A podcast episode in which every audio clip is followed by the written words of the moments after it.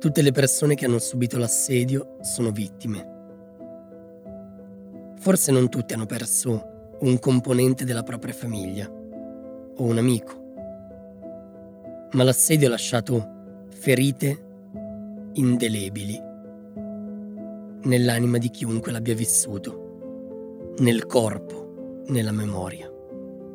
Mirella è sicura che tutti i bosniaci che hanno vissuto nel paese tra il 1992 e il 1995 abbiano sofferto di stress post-traumatico dopo la guerra ed era quasi prevedibile visto le condizioni in cui vivevano tutti i giorni circondati da bombardamenti quotidiani. Mirela, ripensando a ciò che lei, i suoi familiari, i suoi amici, conoscenti e concittadini hanno vissuto, non può che pensare a un'immagine di dolore. Un dolore che l'ha toccata da molto vicino, portandole via la sorella, ma che l'ha anche spronata a battersi oggi per fare in modo che cattiverie del genere non accadano mai più. Queste Marcale, Voci da Sarajevo, il podcast. Io sono Antonio Roma, autore, attore e regista di teatro civile. Stai per ascoltare le testimonianze accolte con empatia e rispetto di chi, ferito nel midollo e nel ventre, è sopravvissuto alla strage del mercato e all'assedio più drammatico e lungo della storia contemporanea. Una nuova puntata ogni martedì alle 7.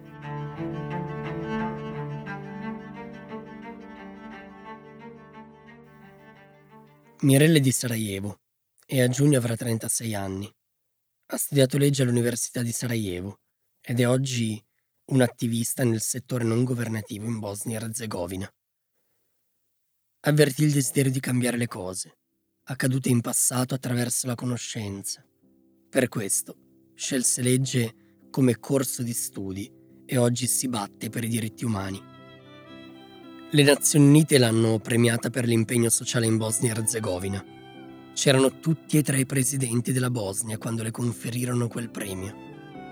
Un premio che le diede la speranza che le cose sarebbero potute cambiare in futuro.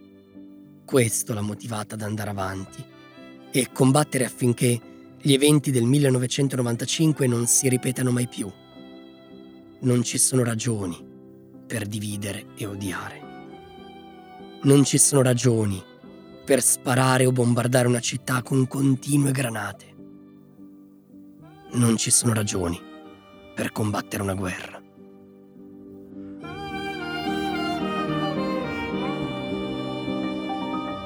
Mirela ricorda diverse cose accadute durante la guerra. All'inizio lei e la sua famiglia lasciarono la casa dove vivevano e si trasferirono dai nonni. Mirella ricorda diverse cose accadute durante la guerra. All'inizio lei e la sua famiglia lasciarono la casa dove vivevano e si trasferirono dai nonni. Lei, la madre e la sorella scapparono poi solo con una valigia. Non avevano niente mentre suo padre, in quanto uomo arruolabile, rimase a Sarajevo per alcuni mesi. Mirella ricorda bene il suo quinto compleanno, è stato l'ultimo che festeggiò con sua sorella. Nel novembre del 1993 lei e sua sorella stavano giocando fuori dalla loro casa. Sembrava un momento di quiete, tranquillo.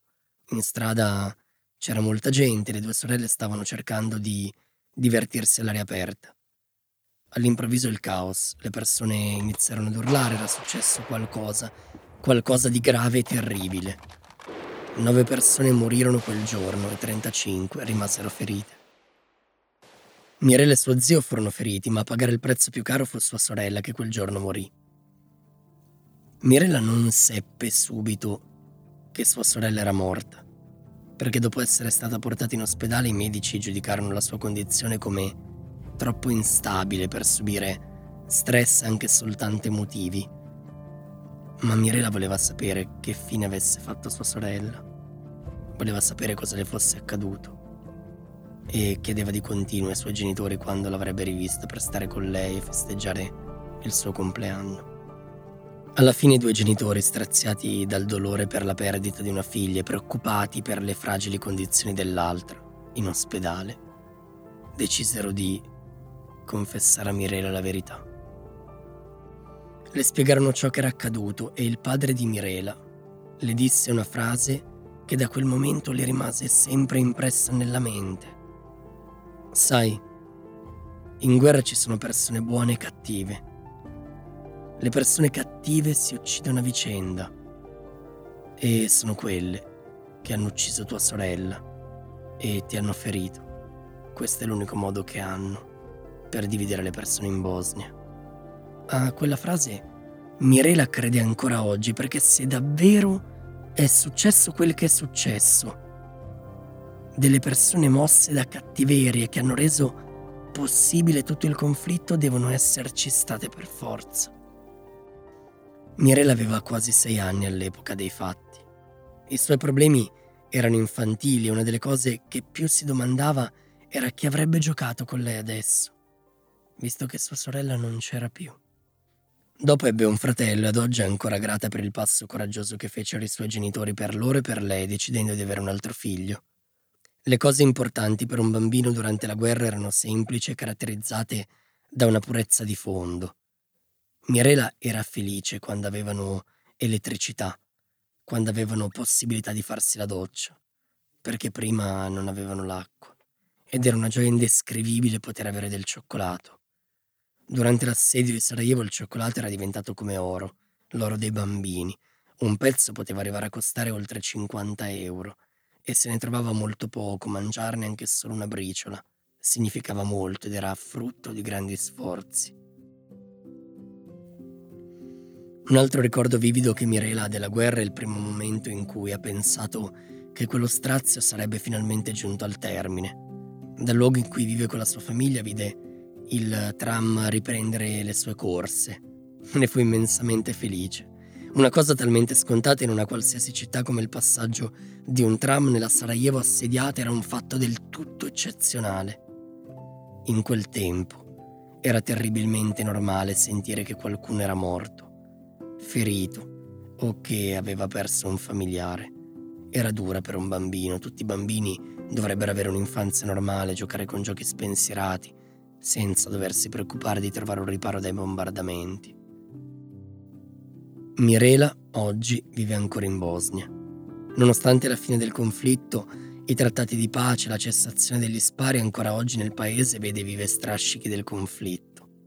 Non può accettare che gli attuali leader politici vogliano ancora dividere la Bosnia, secondo gruppi nazionali, religioni. Vogliono avere potere solo per essere un leader.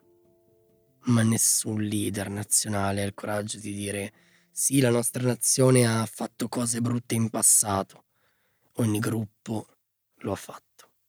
In ognuno dei tre gruppi nazionali, bosniachi, serbo-bosniaci e croato-bosniaci, ci sono vittime innocenti. E questo è il primo passo per andare avanti, ammettere e dire sì, l'abbiamo fatta, abbiamo fatto cose stupide, ma perdonateci.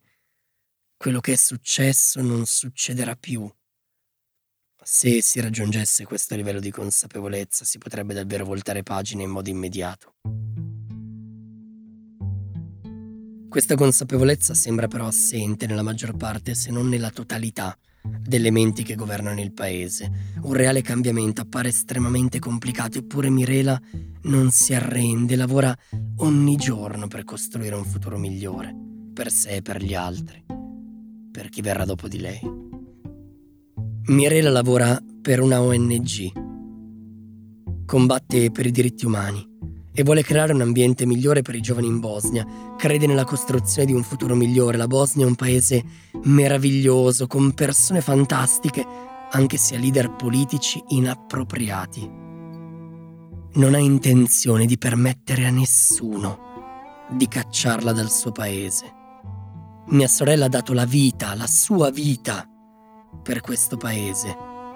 Ho cicatrici sul mio corpo, da quando me ne ricordo non permetto a nessuno di avere il potere di muovermi dal mio paese, di spostarmi, di cacciarmi. Ho quasi dato la vita, quindi nessuno ha il diritto di allontanarmi da qui. Voglio rendere questo paese migliore per mio fratello, per i giovani, per i miei amici. Per questa ragione sono viva. Queste sono le sue parole. Mirella crede che la vita sia bella e la ama ogni giorno. Ritiene che tutto ciò che è accaduto nella sua vita abbia una ragione e le viene molto difficile guardare la vita con una prospettiva negativa. È quasi morta perché ha avuto un cancro. Dopo quella battaglia, l'ennesima, crede davvero che tutto avvenga per un motivo. Non possiamo guardare la vita con occhi spenti, con occhi negativi. Mirela è anche molto realistica ed è consapevole della brutta situazione governativa e delle difficili questioni economiche presenti in Bosnia. Sa però che qualcosa può cambiare nella sua piccola realtà, che qualcosa può migliorare. Per lei e per gli altri è troppo facile essere negativi nella vita. È come cercare una scusa, crearsi un alibi. Le sembra di parlare come una persona di un'età molto maggiore rispetto alla sua attuale, ma forse la sua spiccata maturità è dovuta proprio a tutto quello che ha passato. Crede fortemente in una frase, quasi fosse un mantra. Credi in te stesso. Combatti per le tue passioni e per le tue convinzioni. La vita è troppo breve per indugiare un giorno in più.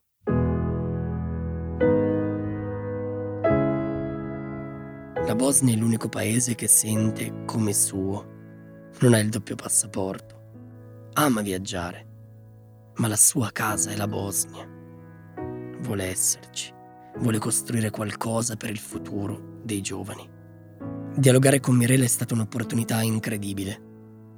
Mi sono domandato molte volte se la mia generazione agisca portando il proprio personale contributo alle questioni culturali, politiche, sociali, o se stia a guardare, subendole, lasciando che siano sempre altri a prendere le decisioni. Io credo che, a prescindere quale sia il luogo che sentiamo casa, abbiamo il sacrosanto diritto e dovere di batterci perché quella casa ci somigli perché quella casa prenda da noi il bello, perché quella casa sia accogliente anche per gli altri. Una casa che non è capace di accogliere non è una casa. Una casa che ti fa sentire ospite non è una casa. Ma noi abbiamo una responsabilità, inevitabile, quella di essere noi per primi autori delle sue fondamenta, dei suoi muri. Ciò che mi ha colpito della Bosnia la prima volta sono state le case distrutte, senza muri, con le fondamenta lacerate nelle quali crescevano le erbacce. Mi sono sempre chiesto, camminando tra quel che rimaneva, dove c'era ancora magari uno stendino, un sanitario, un peluche. Cosa avessi provato se quella fosse stata la mia casa? Mi auguro di non provare mai quella sensazione, mi auguro che ci sia da parte mia sempre e da parte della mia generazione la volontà di costruire case accoglienti nelle quali nessuno debba sentirsi ospite e case che siano davvero case di tutti e per tutti, che nessuno possa avere anche soltanto lontanamente l'idea di abbattere.